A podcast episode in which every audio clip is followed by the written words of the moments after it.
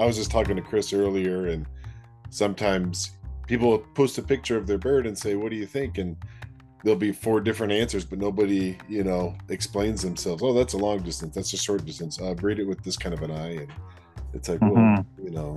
So I, well, I think biggest... it's going to be a pretty good episode for that, and you know, we're going to have oh, a lot yeah. of questions that we'll get into. But let's. Uh... Yeah, I'm pretty seasoned on all that stuff, and uh, and and I can answer the question why there's ten different answers.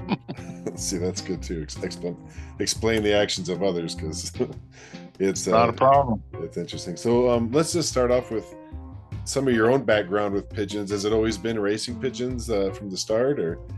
Yeah, I've only uh, ever had racing pigeons. Uh, when I was 11 years old, I was born and raised on a 200 acre farm, and uh, you know, Dad always had a you know, 22 around for gophers and stuff, you know, because the cow, cattle step in the holes and shooting pigeons off the barn roof was a regular pastime. And uh, I popped one off the roof one day and had a band on its leg. And I thought, yeah, here I am, 11 years old. Now, what the heck is this thing?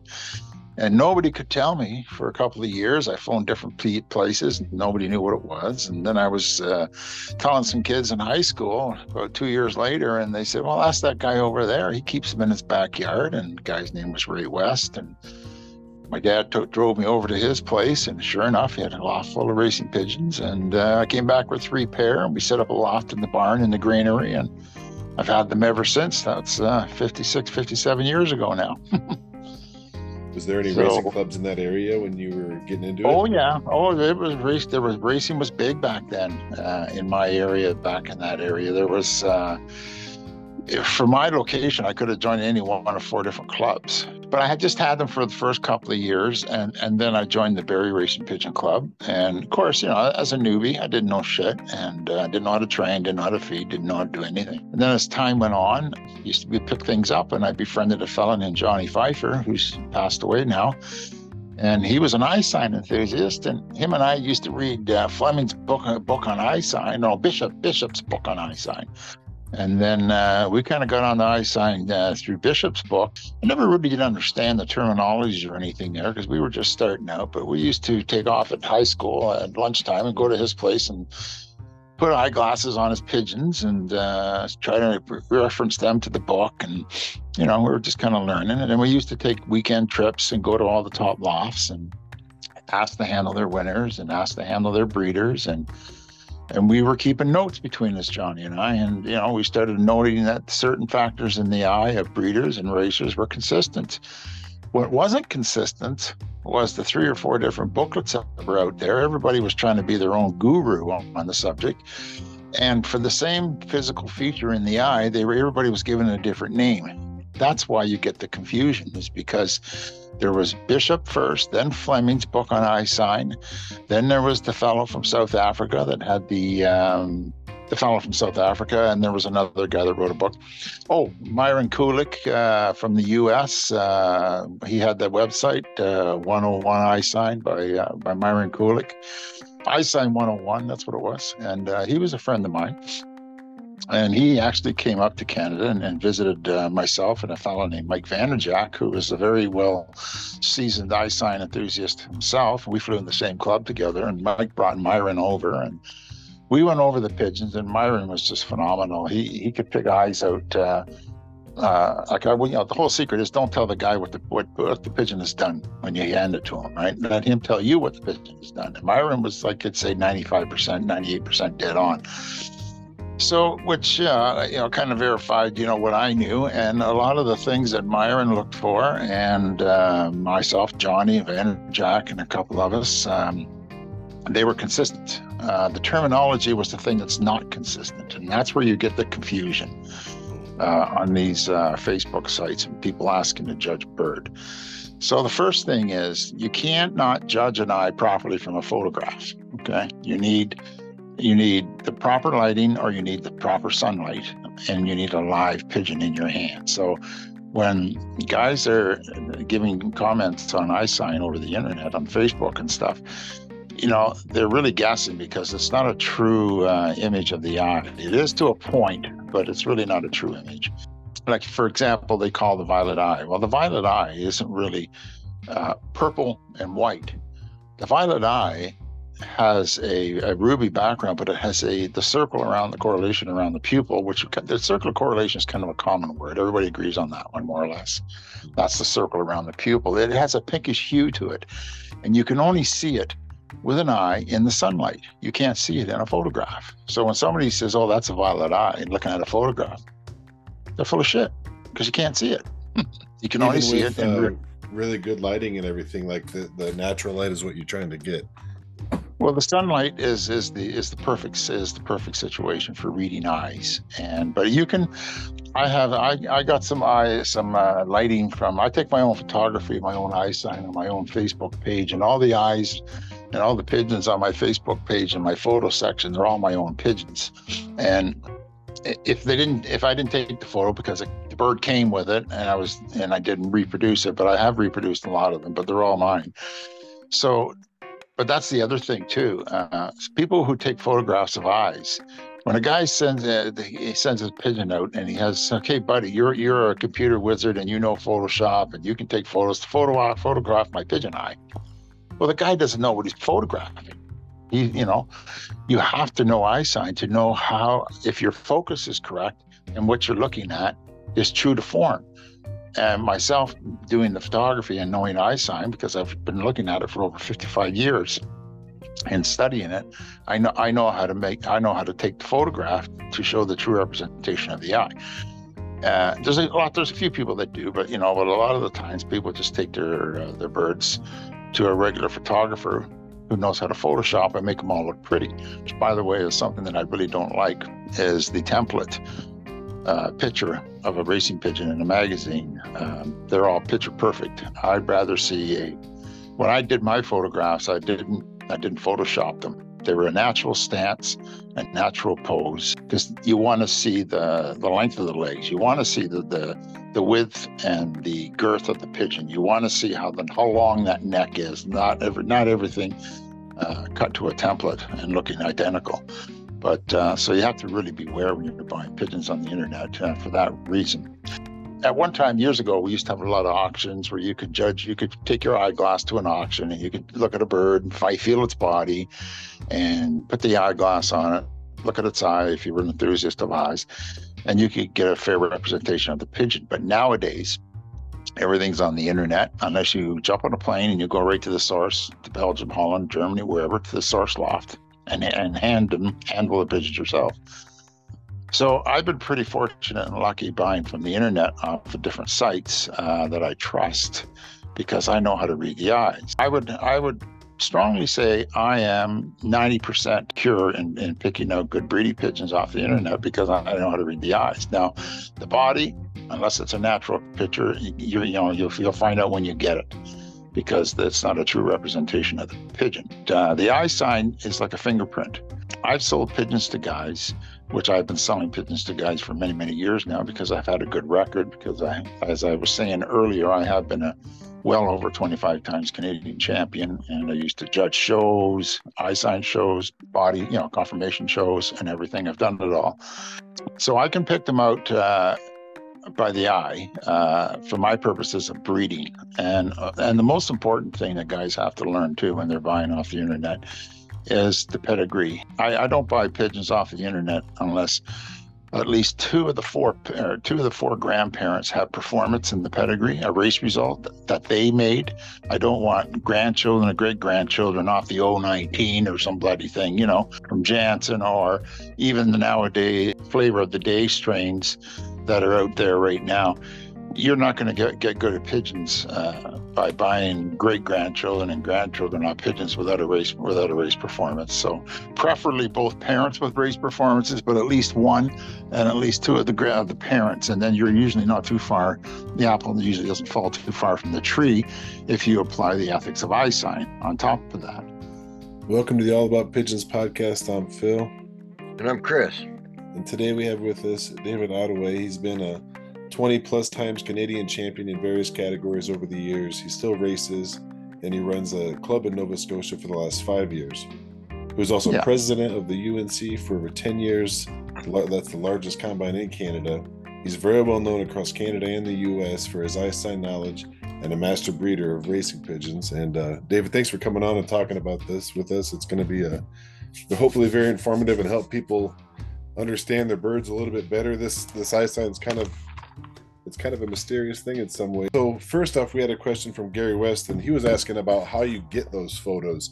And I've seen on the Facebook group that some people have clip-on things for their cameras on their phones, and you were just talking about using, you know, natural light. So I guess how are you holding that bird to get it to hold still? How are you getting this picture? Are you taking it outside? Um, what, what's the way of doing that? Okay, the cheap, the cheapest and quickest way to do it, a cheating way, is you take a sock. You cut the toe part off the sock, and you slide the pigeon into the sock and stick its head out the end where you cut the hole. Now you've got control of the pigeon. It's not going to fly away on you if you take it outside, right? Right. Right. And then you turn this. You, you always got to turn the beak of the pigeon into the sun to, in order to get the pupil to dilate and shrink. Or if you're using artificial light, you have to have a, a, a light. Like I, I, got these lights, uh, LED lights that I got from Taiwan. Uh, or China.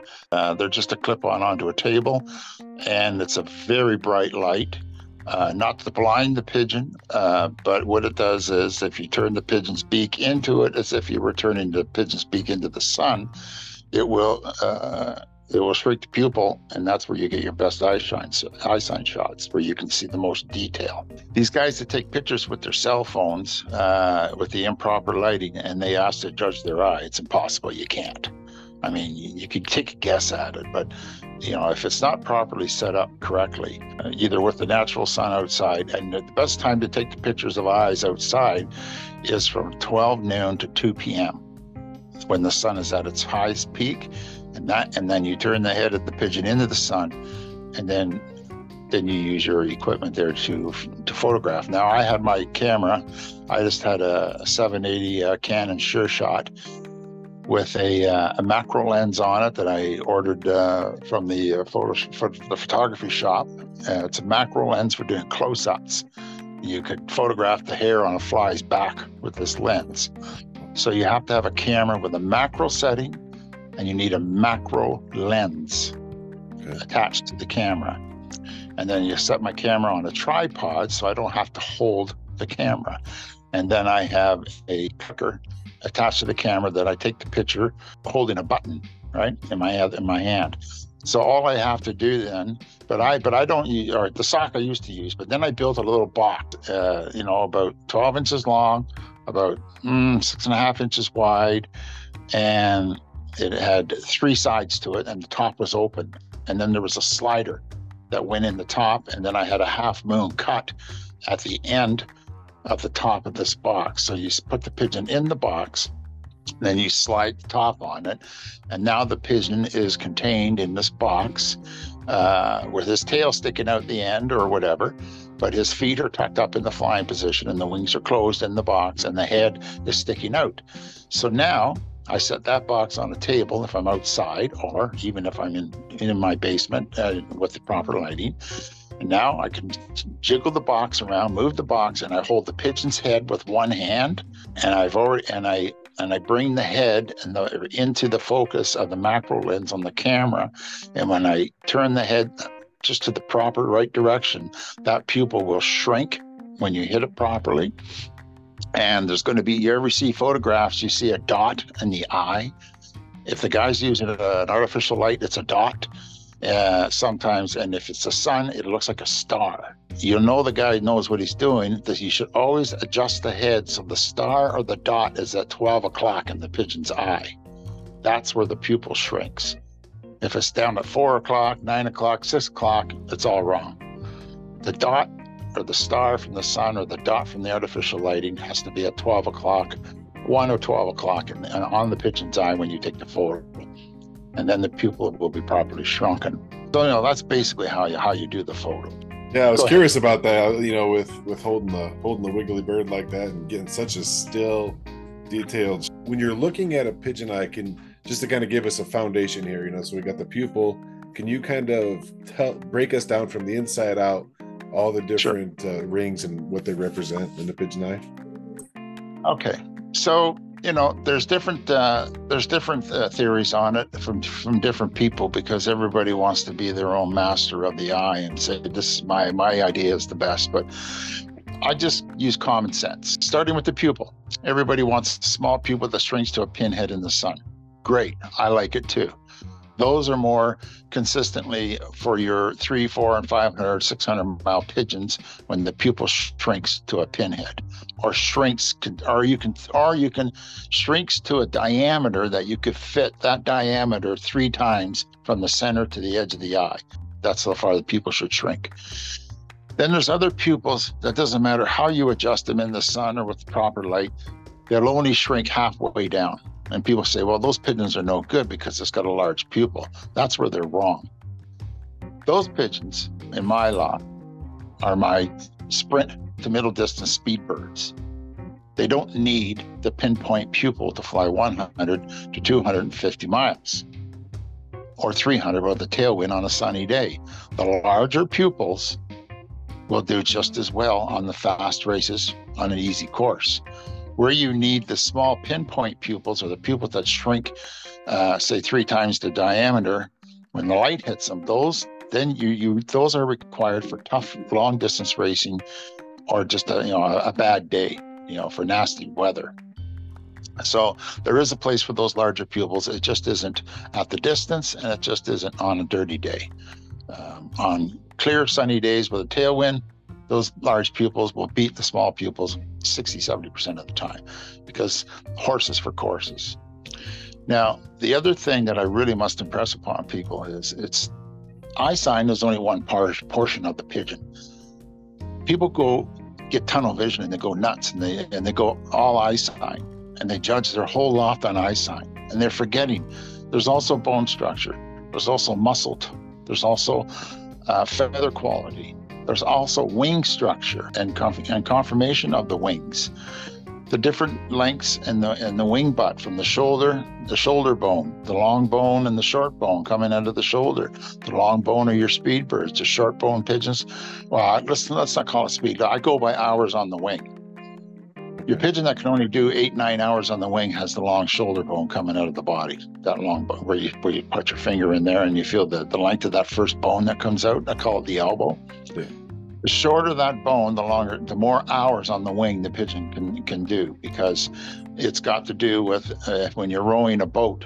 Uh, if you got a long oar stuck way out into the water and you're pulling on those oars, it's really hard to make that boat move. But if you shorten up the oars, bring them closer to the boat, you can you can oar a lot easier and get more speed out of the boat. Same thing applies to that pigeon's elbow. Okay, so anyways, don't go to everybody go nuts on eye sign, okay? Because you've got to have the body, the confirmation, and you've also got to have the intelligence, the heart, and the brains to come home and the ability to home. Okay, the eye is only one portion of it. I use the eye sign for breeding, for breeding purposes. Uh, for racing purposes, I, I know what good racing eyes look like and what good breeding eyes look like. But the most important place for eye sign for me is when I make the birds up. Okay, you talked, you want to know about the different rings. Okay, so you got your pupil. and then everybody calls um, the next ring the, the circle of adaptation. Um, by the way, I don't have any notes in front of me. This is all off top of my head, uh, in case anybody's wondering. I'm, I'm not reading nothing. Everything's in my head. Now, this circle of adaptation, I used to think quite a bit about it when I was younger, when because that, that was uh, that was Bishop's deal. He's the one that started that adaptation thing basically schooled myself into believing that wait a minute that's a physical part of the pigeon what it is it it's called the sphincter the sphincter muscle. That's the muscle that contracts that makes that pupil go small. So some of those muscles are as the pigeon gets older that muscle becomes more serrated just like wrinkles on your face. When the pigeon's younger that circ, that adaptation ring is more smoother and wavier. And as the pigeon, and some families of pigeons, like the old long distance strains, the Fabres, the Sions, the Stassarts. By the way, that's what I started out with was Charlie Heinzman, Stassart, Sion, and Stassart. Those were my first family of pigeons back in the 60s, uh, 1968. But anyways, they all had a very jagged uh, circle of adaptation, or I call the sphincter muscle. After studying over the years, uh, I got confused because I was finding really good. Everybody said they had to have a really jagged sphincter muscle or adaptation to be a good breeder. And I found that not to be true. So I pushed that one aside. I don't care about the sphincter muscle or the, the circle of adaptation, as it's called. It means nothing to me. The next circle, the ring of correlation, is everything to me. That's where the eye sign is found, the sign itself. That's where you find your depth, that's where you find whether your pigeon is going to be a speed pigeon, short, middle, distance speed, or, or, or long end type pigeon. As I said earlier, the larger pupils I believe to be your sprint to middle distance pigeons on a clear sunny day, they'll do it, but they won't do it on tougher days at a longer distance. So let's go on the on the premise of small pupils. So if the sphincter muscle is very strong in the pigeon's eye, it will shrink that pupil down and give you your long distance looking pupil that everybody likes to have. And I like it myself. Then the next ring, the ring of correlation, as it's called, we all kind of agree on that one. I don't see too many people calling it anything else. Vertical lines and horizontal lines. They call them speed lines and they call them uh, long distance lines. I've studied a lot of the eyes from uh, some of the fellows there in Great Britain and Germany. Um, there's a lot of the guys over there. Uh, the non-believers will say the Europeans don't believe in it. Well, they're full of shit because they do believe in it and they do use it. They just don't tell you about it because they're still they're still working on the premise it's a secret, and that's how I'm going to beat you by not telling you. But they all a lot of them use it. But anyways, vertical lines that go from the pupil out to the outer edge of the ring of correlation, they are called the speed lines. The ones that go uh, in circumference of the pupil inside the ring of correlation, they call distance lines. Well, I have a little different opinion on that. I have had uh, 500 mile uh, day birds when there was only like three birds clocked in the day, and I had two of them. One a couple times I had all three. The pigeons had the small pupil. We all agree on that. But the pigeons not only had what they called the distance lines, they had a ton of vertical speed lines. So I'm not totally convinced that this vertical speed line is a speed line, okay? Because I see it a lot in my long distance pigeons. And we fly a headwind course here over mountains. The uh, Appalachians, the tip of the Appalachians starts in my province of Nova Scotia and runs down in through New York. Um, so we're on like the on the top end of the Appalachians, and our pigeons have to cross over that on our from 300 miles at the 300 mile point. That's where they it starts, and we send them to the other side towards the St. Lawrence River, and we fly a predominantly headwind course. So our pigeons are our regular our, our normal race for us is a thousand meters a minute. I don't know what that is in yards. American, I, have lost track of the conversion there, but uh, I don't know, eight, 800, 800 to 800 to 1200 meters a minute. So I think that's uh, slower in miles per hour because we're on kilometers. I used to be on miles per hour, but I've, I've forgotten it now. Um, so, anyways, tough course. All right. So my long distance pigeons in that circle correlation, they have the circ, they have the circumference lines, which people call distance lines, and they also have the vertical lines. So maybe what we're all looking at here and don't realize it is we're looking at a long distance pigeon with a lot of speed in it when you see the vertical lines. So it doesn't necessarily mean the pigeon is the vertical lines mean it's only short middle distance speed bird. It could also mean it's a very fast four, five, six hundred mile pigeon as well that I found by seeing those lines because I've seen it in the short middle distance ones, and I've also seen it in my 500 mile pigeons when I flew in, uh, in Ontario you know, three, four, and 500 miles, 550, 600 miles was my specialty in Ontario because I loved old birds. I, I never flew young birds for nine years because I hated dealing with them. I just trained them out and started them as yearlings, but that's another story. Don't go crazy about too much about the uh, the uh, ring of uh, circle of adaptation they call it. Uh, I just it's just a sphincter muscle as far as I'm concerned. It's the same as a bicep muscle, or we all got a sphincter muscle in our eyes too. That's why our eyes dilate. So that's all that is. I don't think it has any importance on the pigeon for breeding. Uh, maybe for racing because it'll shrink the pupil for the distance. That's about it. But the shape of it has no bearing on anything because it, it uh, distorts with the age of the pigeon that I find. Now, within this circular correlation, what people call distance lines, their depth, their layers in the eye. Okay. So you look at some uh, circles on the pigeon. Okay. The wider the circle, I like But the, most of the 100 to 400 mile pigeons, speed birds, have a wider circle of correlation, which everybody goes, "Ooh, look at the size of that! That's great." Most of your your uh, three, four, and 500 mile tough weather pigeons or long distance pigeons, they have a very with the small pupil, they've also got a small circle of correlation. So you've really got to know your stuff, how to look into that small circle and see the same thing that's easy to see with the larger circle. All the stuff is still there that you would see in the larger circle that's easier to see, but in the small circle, it's just harder to see. So the eyeglass that I use is a one inch by 10 power. I don't like 15 power. One inch uh, is the diameter of the of the eyeglass. Uh, that's easier to focus. The uh, half inch diameter is very hard to focus. And I don't like 15 power glasses because, again, when you put the glass on there, the slightest movement distorts your vision of the eye sign you're trying to look at. So, a, a one inch diameter eyeglass, jeweler's glass, uh, with 10 power is more than enough to see all you need to see for reading eyesight.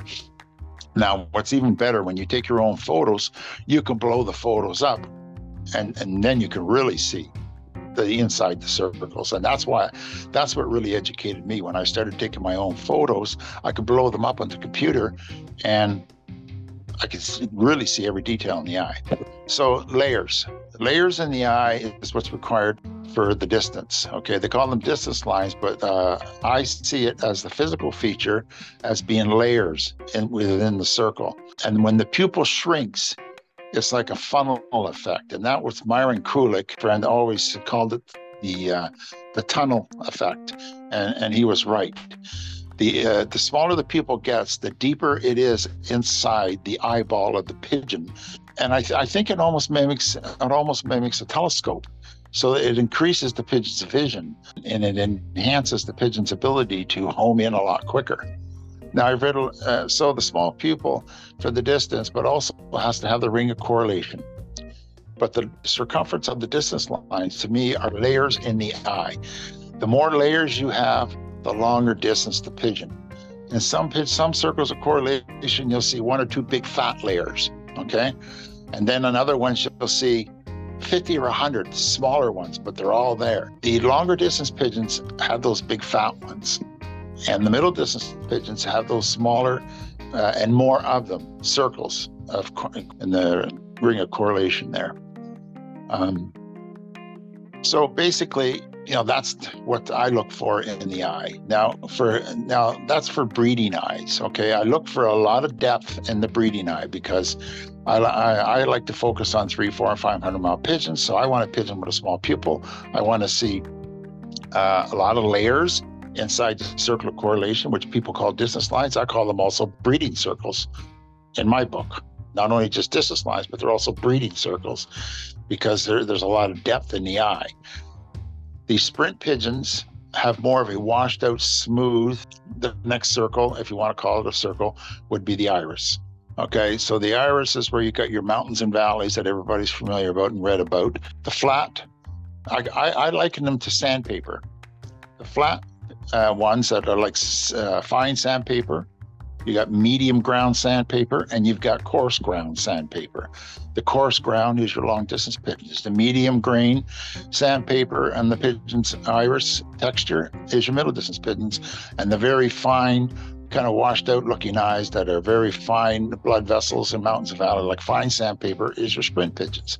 And that's how I look at those guys. Also, the sprint pigeons uh, in the circle of correlation, you won't find those those uh, as many of those distance lines because they don't need it. They don't need good vision to fly fast up to 250 or even 300 miles on a sunny day. Okay, where they need to have good eyesight and good vision is from the longer races and the tougher races. Therefore, you see the distance lines or the different layers in the eye. The layers in the eye are very important. They're not only distance lines, they're also conducive for good breeders uh, for 300 miles and up. The uh, sprint pigeons don't necessarily need them. Um, now, bearing all this in mind, this, uh, the body and everything has to be the, the, right type too. You know, there's a certain body type for sprint, middle distance. There's a certain body type for middle to long distance pigeons. They're all shaped differently. If you handed me, if you put five sprint pigeons in a basket and five long distance pigeons in a basket, mixed them all up, and handed them to me one by one, I could pick out the five sprints and the five long distance pigeons just by feeling them. I don't want to look at the eye. I don't want to look at the band.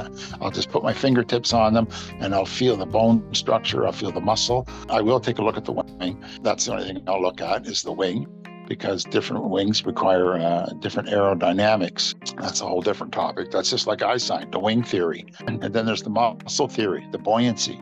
That's another theory. Sign is another theory. So sign is only one of six uh, necessary parts of the pigeon's body required to uh, have a good pigeon and to be able to breed a good pigeon. So the iris, uh, this, uh, the, the sandpaper effect, smooth, medium, and coarse. That's how I grade them. Smooth is sprint, medium is middle distance, coarse is long distance. So the more mountains and valleys in the iris, and the more and the richer the color, I like for your middle and long distance pigeons the shorter distance pigeons can be washed out somewhat, and they won't have the. Uh, they may have they may have some speed lines in there, but they won't necessarily have the uh, the the ones going around the circle and the circumference, which people call distance lines. That's a lot to take in, and it's uh, all very very interesting. I'll have to go back and listen to it again. You know, it's all real good. My question is, what do you think about a bull eye? And can you kind of explain that? Uh, I know you can see through that. Is that something you don't look for? You do look for? I judge the bull eye the same as I would judge a nice pearl or a nice yellow or chestnut eye. You judge them exactly the same. The eye sign in a pigeon is found in the ring of correlation. That's that's my belief, and I'm steadfast on that. So if that bull eye, the only problem with a bull eye or a pied eye, right? Pigeons with white on their head have broken eyes. They have half bull. The white pigeons are solid bull unless they are grizzles. There's different grizzle families that have clear eyes. They don't have bull eyes. And there's different white families that have clear eyes and not bull eyes. But the bull eye, to your question, is you need a, a, a very good light. When you get the proper lighting and the proper uh, angle of the pigeon and looking at it with an eyeglass or taking a photo of it and blowing the photo up, you will find that it still has a ring of, uh, of correlation. It still has distance lines. It still has speed lines. But a lot of them have more pronounced sphincter muscles or ring of adaptation for those that like that word. Uh, they, they seem to show show more, but it's it's because of the black background, I believe. But um, you just, I just judge them the same. Uh, I look for you can still see the texture of the iris in a in a bull eye. You can still see if it's smooth, smooth paper, sandpaper, medium ground, or coarse. You can still see it with the proper light of bull eye. You still look for the pupil to shrink or not shrink. You still look for the uh, vertical lines and the horizontal lines in the ring of correlation is it is just a harder eye to, to read. It means nothing. The color means nothing in an eye. And that's the other thing I believe about eye sign is there's only two basic colors in eye sign. There's pearl and there's yellow. All the rest of them are offshoots. The violet is an offshoot of pearl. The yellow, uh, the chestnut, the orange, they're all offshoots of yellow.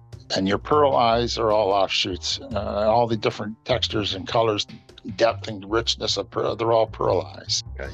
So I don't believe that uh, you know they mean anything different. Uh, now, I used to think at one particular time the yellow eyes were better at the distance on a dirty day like and and the circle of correlation went from white to green or was a, or was a black circle. Now that's another topic i got to touch on because uh, for the purposes of breeding. A friend of mine dave rogers was very very adamant on eye sign as well. Him and he, we grew up together and uh, we we did eyes together. And he was bound and determined that the green eyes were the best on dirty days with overcast weather now, he had a family of pigeons with a lot of dirty green eyes. So, guess what Dave's clocking? Whether it's a dirty day or not. So, he believed they were the best eyes on the dirty days, but he did clock some pretty good pigeons on dirty weather days. And he claimed it was the uh, the, the green uh, ring of correlation. The color of the ring, so, um, so the bull eye doesn't mean a thing. You just need more light, and you still look for the same things you look for in a pearl or a yellow eye. Okay. Now the ring of correlation, uh, that has a there's variations of the ring of correlation that mean a lot to me. Now, who doesn't like a nice pearl that looks like a violet? I've got some. If you go on my on my Facebook site and go to my photo section in my Facebook, all the pictures of eyes in there, they're my own pigeons. And you'll see violets in there, you'll see yellows, you'll see all kinds of nice eyes because I breed I breed that way. The ring of correlation can be on a on a pearl-eyed pigeon. It can be a white circle In such in such a case, you can see the verticals and the and the horizontal lines much easier on a white circle of correlation. It can be a gray circle, or it can be black. Now, the circular ring correlation can also be smooth edged, as we as we all read in the books, and it can be serrated. Okay, so I agree with most of the guys that write the books. The serrated ones I like the best. They are the best eyes I like for breeding for three, four, five hundred mile pigeons. The smooth circled eyes are more your dis your, sprint to middle distance type pigeons if they don't have the serration. Okay, and that's how I look at those. Now, your yellow your yellow eyed pigeons will either have a yellow circle as opposed to the white and the pearl. It will have the gray overlay on it, or it will also be black. The black circle, the correlate will be pitch black, so black in both colored eyes that you can't tell where the pupil starts and begins. You get them like that. Those are your top breeders. Okay. You can put those, you, you always make those black circle of correlations to white or yellow. I try to stay away from mating yellow to yellow circles of correlations and white to white circles of correlations.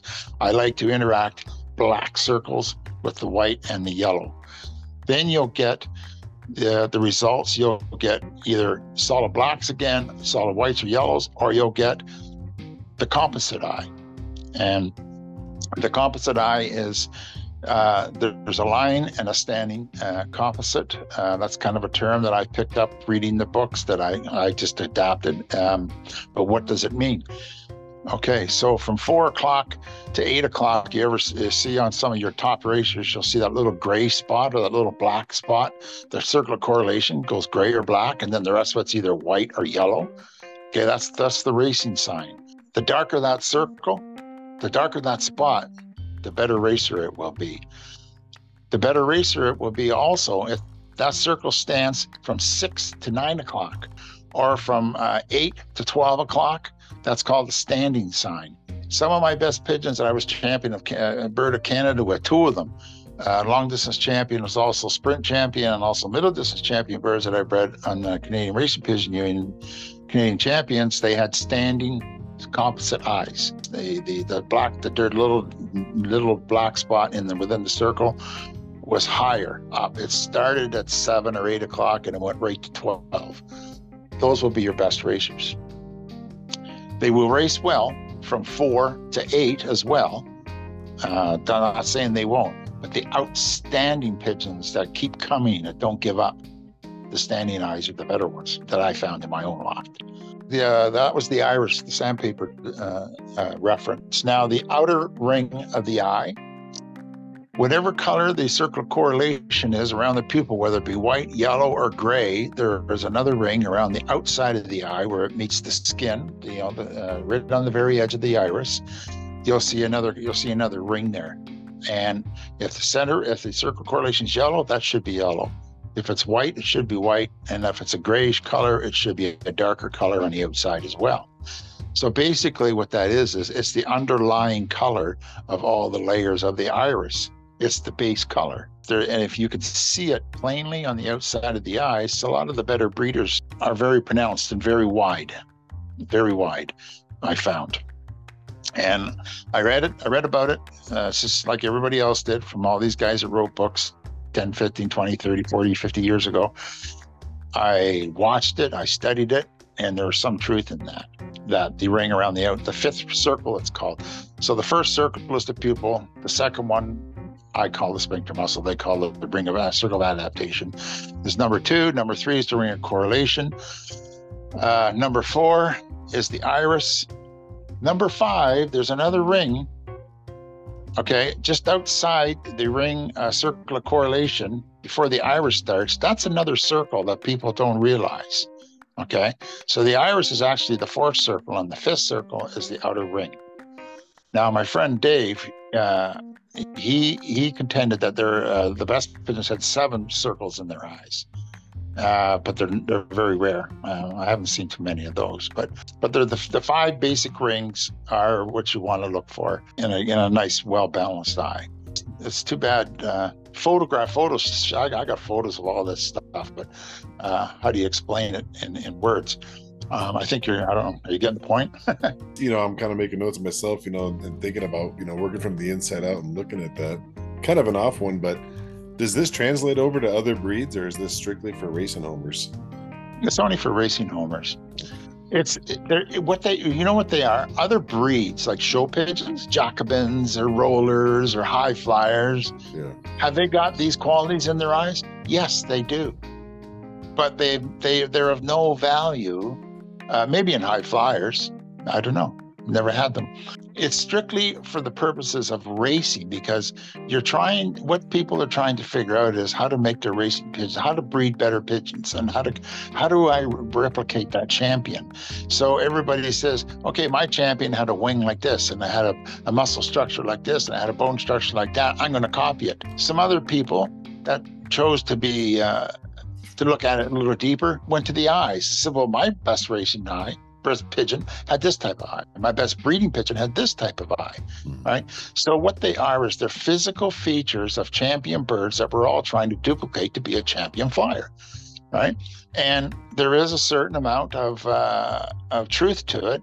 Uh, they're the reason why that champion bird, or many champion birds, they all had these attributes.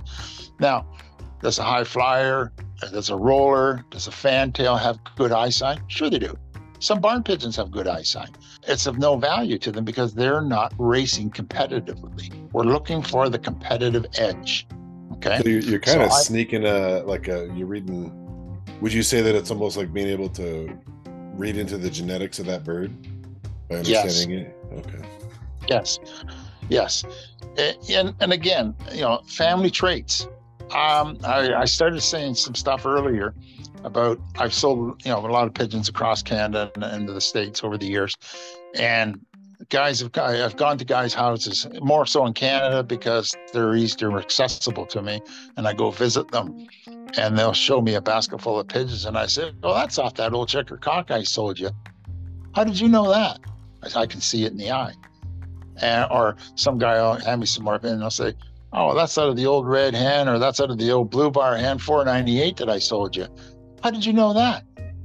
Because eye sign is like a fingerprint. Certain families have certain traits, and you learn them in your own family of pigeons. You study it and you learn them.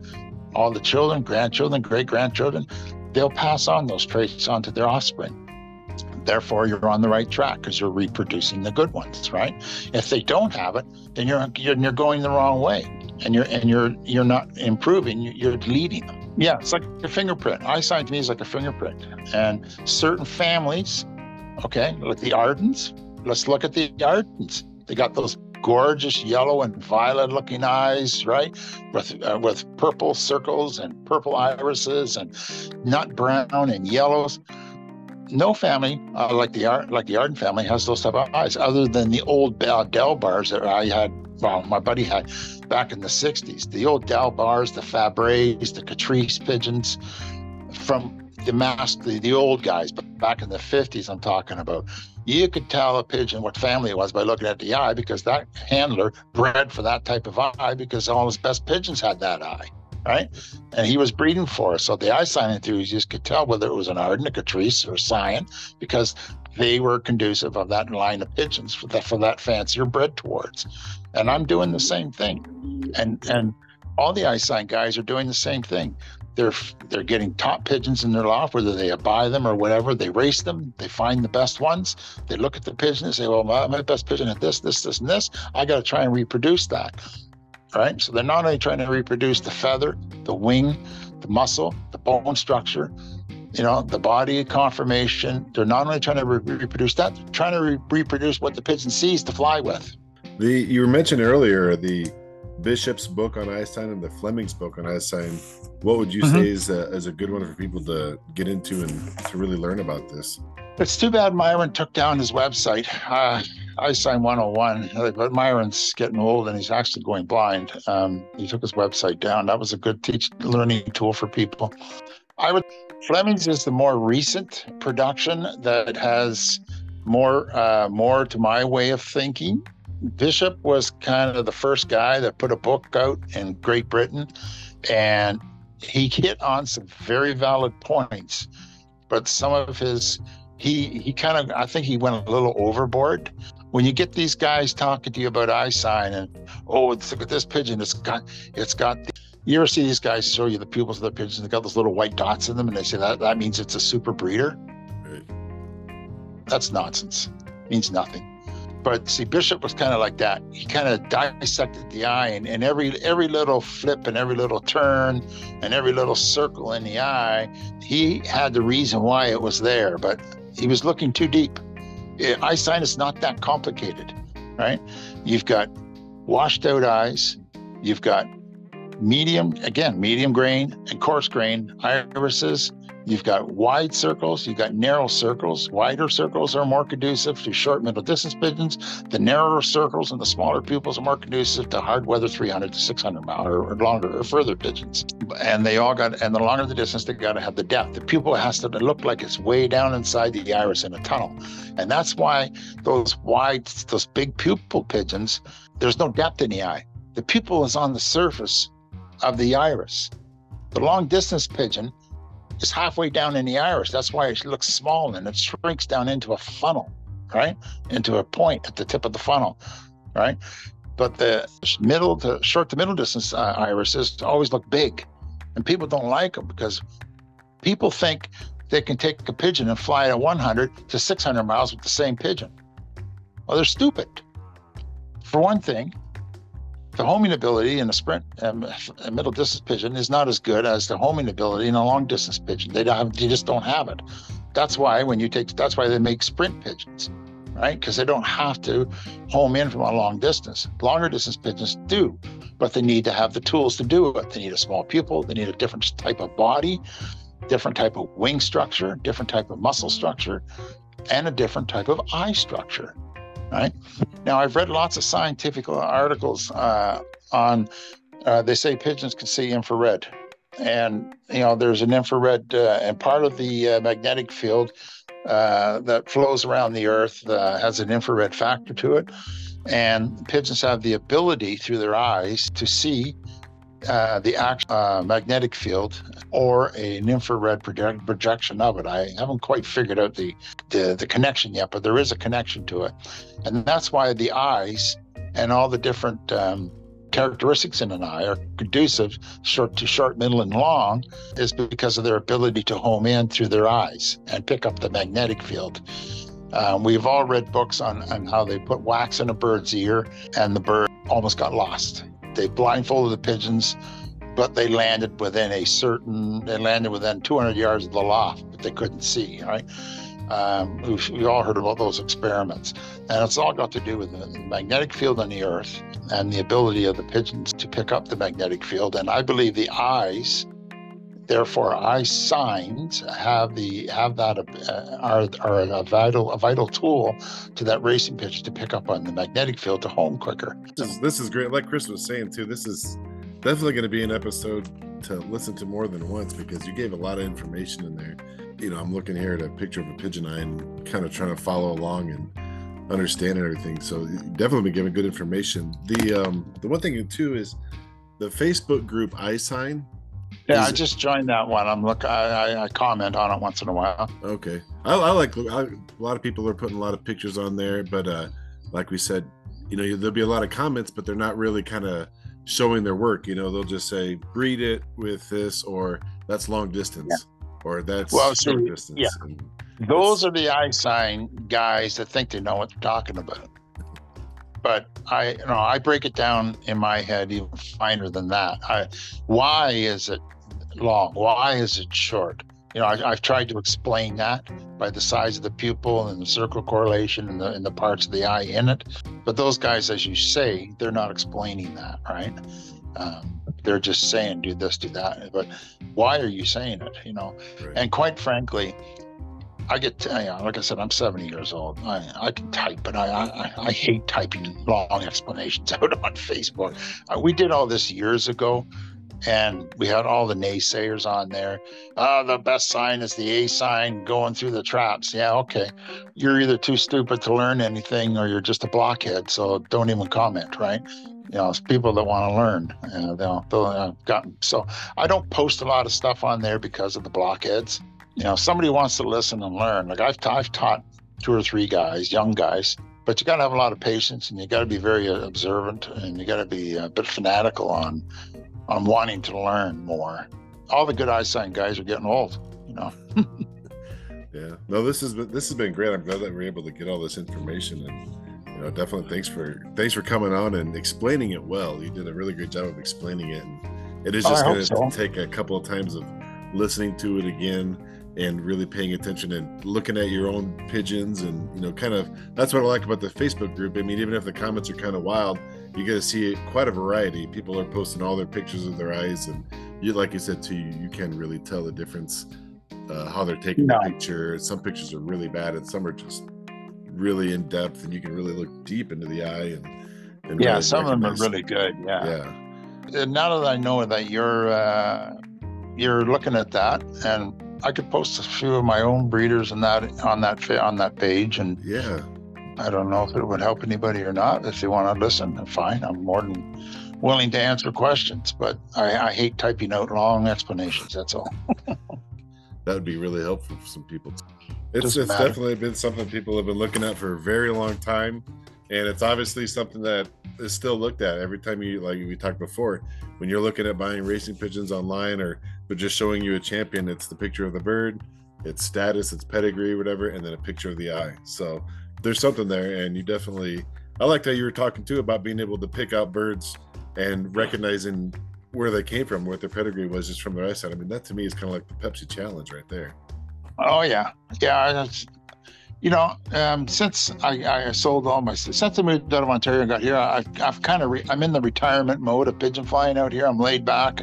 Like Ontario is like a lot of other places in the states. You know, they're uh, everybody's hot to trot. And everybody's backstabbing and biting each other for you know because they didn't. You know, I, I kind of got out of that. That's why I got rid of my. I got sick of it because I dominated the up north combine uh, I was one of five lofts that dominated the up north combine for over 15, almost 20 years. Uh, nobody could beat.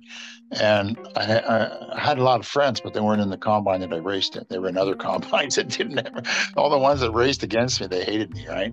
And that's just pigeon flying for you, right? And right. so I just, got, I just got pissed off with it. And I finally said, ah, enough is enough. I, I don't have to prove nothing to anybody. And, and then I, I moved out to, out to the East Coast, but then these are really nice guys out here. They're good natured. Sure, we like to win, but we all still pat each other on the back and, uh, congratulate, and like we used to be. And when I was a kid, and it's a, it's a whole different atmosphere out here, right? So I, I'm back and I'm enjoying the birds more now because I'm not in with the sharks. You know, I used to be a shark, but I got I got out of the shark ocean. oh, that's cool. Well, we're definitely come up. I, I appreciate you kind of staying on a little bit longer with this and you know giving us a good explanation because that is it's hard to sum up something so big in a short period of time. So I appreciate you staying on with us. I know, especially. Hey, it's my pleasure. I, have enjoyed it. Uh, I like to pass on my knowledge. Um, yeah. Hey, if um, if we ever get a request for uh, me to come back on again, and people come out because uh, after they hear this, if they have more questions, jot them down put me on again and ask me those specific questions. Absolutely, absolutely. This is great. Yeah, we'll definitely keep that open too because this might open a jar of worms. You know. Hey, yeah, you never know. There might be some folks that say oh, all all BS and come back at us with some little bit of argument or maybe heated discussion. Yeah, yeah. Oh, well, there, there is there is no doubt in my mind about it. I've been I've been all through it. Like I said, I've been doing this for 55 years, and I've I've been in every heated discussion you could. So I know all about it, and I've been there, done that. It doesn't bother me a bit. well, I mean, you know, that might make make for some interesting dialogue. Yeah. Oh yeah definitely. You know, the thing is, I don't know how old you guys are, but you know, uh, you know, like I said before, I'm 70 years old. The older I get, the less I give a shit what people think of me. So I'm going to tell you what I think, and if you don't like it, fine. I don't care. if, if you can use it, great. I'll tell you more. Very cool. Very cool. Well, thank you very much, man. Yeah, yeah. Thanks my, for coming. My pleasure. It's been fun.